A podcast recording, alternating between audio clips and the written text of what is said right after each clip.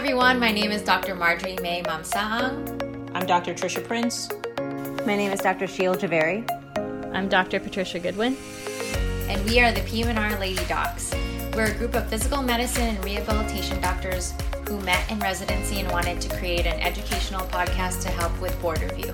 We also talk about other topics that may be educational, maybe about lifestyle, current events, and interview some special guests too.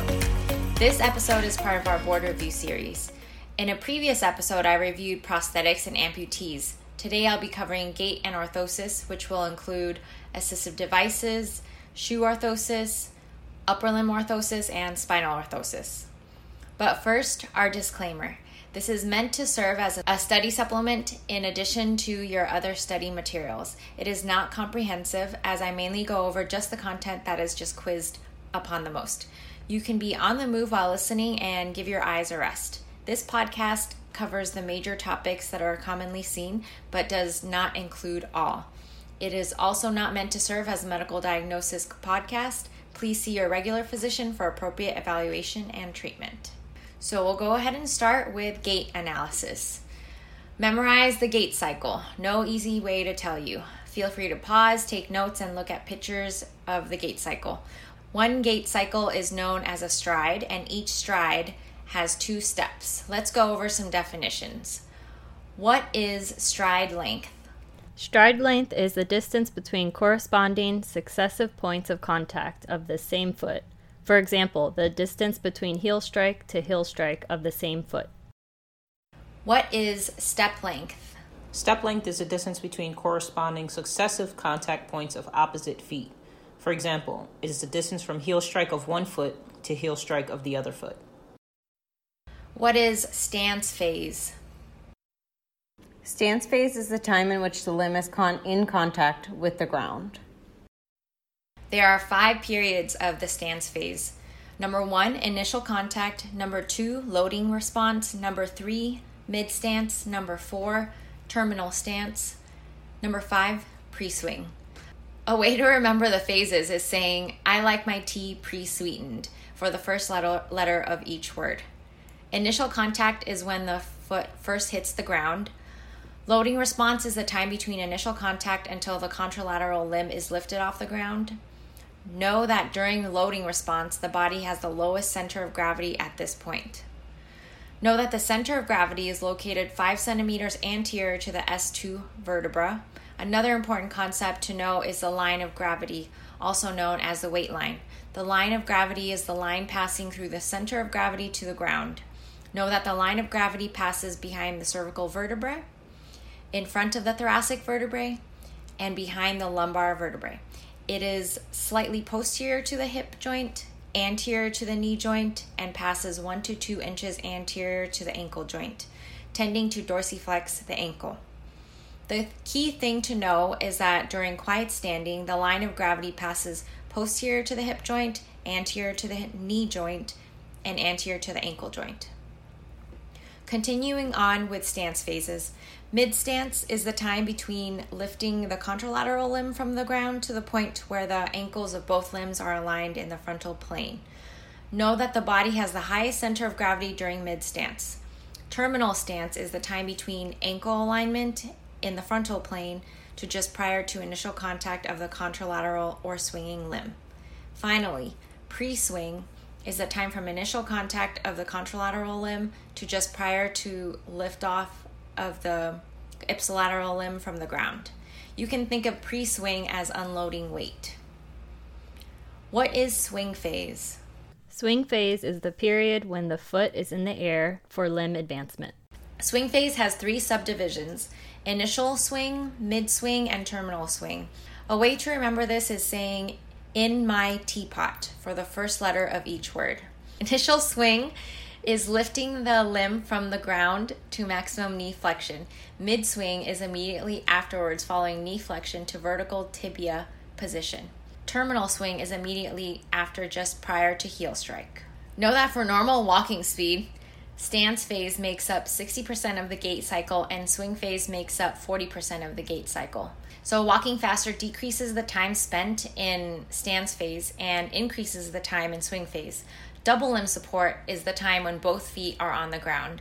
whereas single limb support is when one foot only is on the ground. During running, there's only single limb support and no double limb support. I think that's something really important to remember too. Um, I know that I've been asked that question, like by attendings and stuff before, uh, regarding the gait cycle about single limb versus double limb support during running. Um, and it's kind of counterintuitive, but when you think about it, it makes sense. Yes. Many issues varying from the hip, knees, ankle, foot, and all of the muscles in between can contribute to gait dysfunction. Let's talk about Trendelenburg gait. This happens when hip abductor muscles, specifically the gluteus medius and minimus, are weak and cannot stabilize during gait. The Trendelenburg test is positive when standing one legged and the contralateral hip or pelvis drops because the ipsilateral hip abductors cannot stabilize. For example, if standing on the right leg and the left hip drops, this means you have weak right hip abductors. Easy to mix this up. What is the difference between an uncompensated Trendelenburg gait and a compensated Trendelenburg gait? In a compensated Trendelenburg gait, the patient will try to avoid contralateral hip drop by swinging his body to the ipsilateral side. This causes excessive lateral lean of the trunk, which is seen during the loading response through pre swing phases. You should also know the major muscles in activity during each part of the gait cycle. There's a nice chart in many board review books um, I'll let you look that one up on your own. Now let's move on to a few notes on assistive devices. What is the difference between a, cut, a crutch and a crane? A cane has one point of contact with the body, while a crutch has two points of contact with the body. How do you prescribe a cane? Or, in other words, how tall should the cane be? The cane height should allow for 20 to 30 degrees of elbow flexion. This is usually at the level of the greater trochanter. When is a walker indicated? A walker should be used when there is bilateral weakness or incoordination, when gait is unstable, when a lower limb cannot fully bear weight, and to provide general support for mobility and confidence, like the elderly, and those who have been bedridden. Know that walkers have the greatest support when aiding in uni- unilateral weakness or amputation. Walkers give a wider base of support than the cane. They have a more stable base and provide a sense of security for those fearful of walking. Some disadvantages are its obvious appearance, interference with a smooth reciprocal gait pattern as step length is decreased, and interference with stairs, doorways, and bathrooms. Be able to identify the different types of walkers, which are the lightweight walker, folding walker, rolling walker, forearm resting walker, and hemi walker. Moving on to the subject of shoe orthoses and modifications. What is a University of California biomechanics lab orthosis, better, known, better known as a UCBL orthosis? The UCBL is a custom molded orthosis that controls flexible calcaneal deformities like rearfoot, valgus, or varus, and transverse plane deformities of the mid tarsal joint like forefoot abduction or adduction. The UCBL orthosis embraces the heel and hindfoot and holds the midfoot with high medial and lateral trim lines. It provides longitudinal arch support and realigns a flexible flat foot. It allows subtalar supination and holds the calcaneus in place and prevents subtalar pronation. What is a rocker bar? Isn't that where all the rock stars go to hang out? Duh. I mean, besides the obvious, a rocker bar is a convex strip placed across the sole just posterior to the metatarsal heads.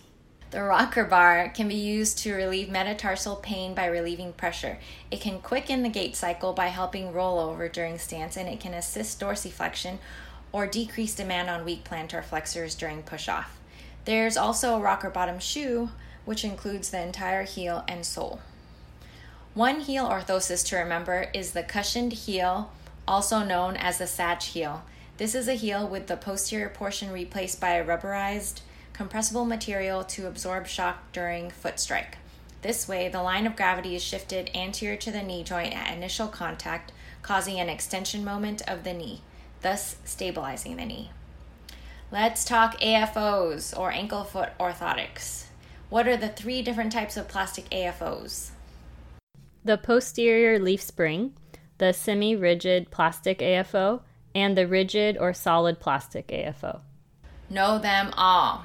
So we should all know by now that AFOs assist in foot drop. How do you decide which type of AFO to use that's best for the patient? The posterior leaf spring is the most flexible with a thin plastic band behind the ankle to allow patients to overpower the brace during push off. This aids in dorsiflexion. The posterior leaf spring is usually used for the flaccid foot drop. The semi rigid plastic AFO has a trim line just behind the malleoli and provides increased medial lateral stability of the ankle and dorsiflexion positioning of the foot. There is less motion here, and the patient cannot easily propel during push off. The semi rigid AFO is best used for those with a foot drop that have some extensor tone and or medial-lateral instability of the ankle. Finally, the rigid or solid AFO has a trim line at the malleoli or anterior to the malleoli with no motion allowed at the tibiotalar or subtalar joint. The rigid AFO is best used for patients with high levels of spasticity or excessive tone or when complete ankle immobilization is necessary. The AFO can have a hinged ankle joint using pins and springs, which can be single channel or dual channel. Know that pins are used to stop motion and springs are used to assist in motion. The single channel has three options. One, a spring can be inserted in the channel for dorsiflexion assist. Two, a steel pin can be inserted for plantar flexion stop. And three, both a pin and spring can be inserted for dorsiflexion assist and plantar flexion stop. The dual channel has both the posterior and anterior channel, with the posterior channel functioning the same as the single channel joint that I just described. The anterior channel gives the additional option of an adjustable steel pin to block the forward progression of the tibia at mid stance. In other words, it stops dorsiflexion. It also gives the option of locking the joint in a fixed position. The dual channel is most useful when the quadricep muscles are weak or when there is a Charcot deformity at the ankle. Onto KAFOs or knee ankle foot orthosis. This is an extension of an AFO that also provides alignment and control of the knee. There are different types of single axis knee joints for a KAFO. When should a KAFO with double metal uprights and posterior offset knee joints be used? This is a great option for an obese patient with quadriceps weakness. What is a Scott Craig orthosis? Bilateral KAFO is used for standing and ambulation in adults with paraplegia. A Scott Craig orthosis gives a functional and comfortable gait to a patient with complete neurological level at L1 or lower. The lower thigh and calf band are eliminated so that it doesn't have unnecessary hardware that may add to weight or make it more difficult to don and doff. It's important to know that a Scott Craig orthosis allows for unsupported standing. Ambulation is accomplished using a swing to or swing through gait pattern. Lastly, there are HKAFOs or hip, knee, ankle, foot orthosis. One distinct design to remember is the reciprocal gait orthosis or RGO. RGOs are bilateral HKAFOs and are used for upper lumbar paralysis in which active hip flexion is preserved. It provides mechanical assistance to hip extension while preventing simultaneous bilateral hip flexion. A reciprocal walking pattern is achieved as a step is initiated and hip flexion happens on one side while the coupling mechanism induces hip extension on the other side. Paraplegics can ambulate with an RGO using two crutches, thus having a four point gait. Moving on to a note on knee orthosis. When wearing a knee immobilizer, what advantage does adding a footplate to the knee immobilizer accomplish? Adding a footplate to a knee immobilizer decreases the rotational instability of the knee. Next, we'll go over upper limb orthosis. Let's start by talking about the thumb. What is a basic op- oh, what is a basic opponens orthosis? The basic opponens orthosis immobilizes the thumb for tissue healing or protection or to help a weak thumb facilitate the three jaw chuck. In contrast to the basic opponens orthosis, the long opponens orthosis with wrist control attachments is used to stabilize the first MCP joint while the forearm maintains wrist in extension and prevents radial and ulnar deviation. One orthosis that we should always be familiar with is the resting hand splint. It provides functional thumb position for opposition and the three jaw chuck pinch. It places the hand and wrist in the intrinsic plus, um, or also known as a safe position. What is the intrinsic plus or safe position? This position is when the wrist is in neutral to slight extension. For the fingers, the MCPs are flexed 70 to 90 degrees and the IP joints are in full extension. The thumb CMC is in palmar abduction, that is abduction, and the thumb MCP and IP joints are in full extension. Now let's go over some wrist orthosis.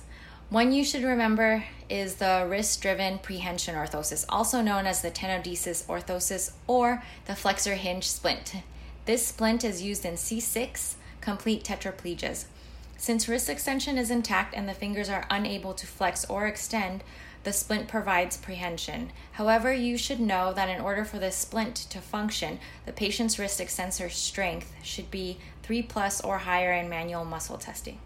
Next is the Rehabilitation of Chicago or RIC tenodesis splint. This splint uses a cord or string from the wrist across the palm and up between the index and ring fingers. This allows for the three jaw chuck prehension when the patient extends the wrist. So when the wrist is flexed, the string is lax. When the wrist is extended, the string tightens and thus brings the fingers closer to the immobilized thumb, causing prehension. Lastly, let's go over the balanced forearm orthosis. This is a shoulder, elbow, wrist, hand orthosis that has a forearm trough and a mount that can be mounted on a table or wheelchair. It supports the forearm and arm against gravity, allowing patients with weak shoulder and elbow muscles to move the arm horizontally and flex the elbow to bring the hand to the mouth. In order for the balanced forearm orthosis to function, the residual muscle strength of the biceps and pectoralis must be at least two, and the patient must be able to coordinate elbow flexion. Range of motion of the shoulder and elbow joints should be preserved as well. The patient also needs adequate trunk stability, balance, and endurance in the sitting position. What types of patients can benefit from using the balanced forearm orthosis? Patients with spinal cord injury, Guillain Barre syndrome, polio, muscular dystrophy, and brachial plexus injury. Almost there, folks. Hang in there. We just got to go over spinal orthosis. Let's start with the simple soft cervical collar. The soft cervical collar doesn't provide much control of the cervical spine, but it does provide a kinesthetic reminder through sensory feedback for the patient to limit motion. It is used as symptomatic treatment of soft tissue injury of the neck, like whiplash injury. Know that the maximum amount of time it should be worn is 10 days. Otherwise, the patient is at risk for muscle atrophy and psychological dependency. So, if you know your patient's been wearing it for longer than 10 days, discourage them from using it. The rigid cervical collar, on the other hand, can provide more control of the neck. The different types of rigid cervical collars are the Thomas collar, the Philadelphia collar, the Miami J collar, the Newport collar, and the Malibu collar. Isn't there an Aspen collar also? Mm-hmm. Yes, there is. There's an I like that they sound also. so so exotic. You know, makes me feel like They I'm going to destinations. Needless to say, a lot of these spinal braces will have multiple names, and it's important to know them all since you never know what the boards are going to call it. Next is the sterno-occipital mandibular immobilizer, or the SOMI. This is a cervicothoracic orthosis, or CTO, with a chest piece connected by uprights to the occipital plate. It can be easily applied to a supine patient. It also has a removable mandibular piece to allow for eating, washing, or shaving. This brace is used for cervical arthritis, post-surgical and sorry, post-surgical fusions, and stable cervical fractures. Next is the Minerva CTO or the thermoplastic Minerva body jacket. This CTO encloses the entire posterior skull, includes a band around the forehead, and extends downward to the inferior costal margin. What's good about it is that it is lighter weight than the Halo vest, which we'll go over soon. Both the Halo vest and Minerva CTO are indicated for the unstable cervical spine, like in unstable fractures of the cervical spine. However, the Halo vest is superior to the Minerva in restricting motion. When is a Minerva CTO indicated instead of a Halo vest? The Minerva CTO is best in preschool children because it's more lightweight and comfortable. It also allows for early mobilization and rehabilitation while providing stability. As I said, the halo vest gives the best control of motion in all planes. It is made of a rigid halo ring secured to the skull with four external fixation pins. Yikes. So it's not removable. The halo supports four posts attached to the anterior and posterior part of the vest. There's a risk of pressure ulcers with bed rest. The halo is actually the brace used by Regina George after she's hit by a bus in the movie Mean Girls. On to thoracolumbosacral orthosis, or TLSO. In general, TLSOs extend from the sacrum to above the inferior angle of the scapula and are used to support and stabilize the trunk. It is also used to prevent progression of moderate scoliosis, meaning Cobb angle of 20 to 45 degrees, until the patient reaches skeletal maturity. The Jewett brace is a spine flexion controlled TLSO. It has a sternal pad, suprapubic pad, and an anterior lateral pad connected by oblique lateral uprights, counteracted by a dorsolumbar pad. When is a Jewett brace indicated? The Jewett brace is used to permit the upright position while preventing flexion after compression fracture of the thoracolumbar spine. So, using the Jewett brace in the treatment of compression fractures in osteoporotic elderly patients is controversial as it can place excessive hyperextension forces on the lower lumbars, which can cause fractures or even worsen degenerative arthritis. What is the Milwaukee brace? The Milwaukee brace is a cervicothoracic lumbosacral orthosis used for scoliosis.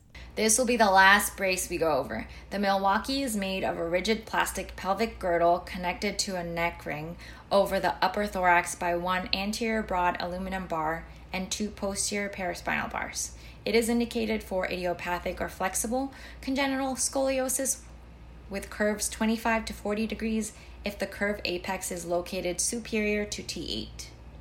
If there are no signs of progression and if puberty has not finished. It can also be used for thoracic Scheuermann's disease kyphosis. So, reviewing the charts on cervicothoracic orthosis from soft to rigid is very important because it's very easy to get questions about the differences and when one is more likely to be used compared to the other. And that's it for the Gait and Orthosis Board Review. My main resource is the Physical Medicine and Rehabilitation Board Review, third edition by Dr. Sarah Cucurullo with some help from the AAPM&R Practice SAE. I also made a reference to the 2004 American teen movie Mean Girls, directed by Mark Waters and written by Tina Fey. Hope you enjoyed. Happy studying. These views are our own and not those of our employer. PM&R Lady Docs makes no warranty, guarantee, or representation as to the accuracy or sufficiency of the information featured in this podcast. While the information contained within the podcast is believed to be accurate at the time of the recording, no guarantee is given that the information provided in this podcast is correct, complete, and or up to date. The materials contained on this podcast are provided for informational purposes only and do not constitute medical or other professional advice on any subject matter. All information, content, and material of this podcast is for informational purposes only and are not intended to serve as a substitute for the consultation, diagnosis, and or medical treatment of a qualified physician or healthcare provider. If you're having a medical emergency, stop this podcast and call 911.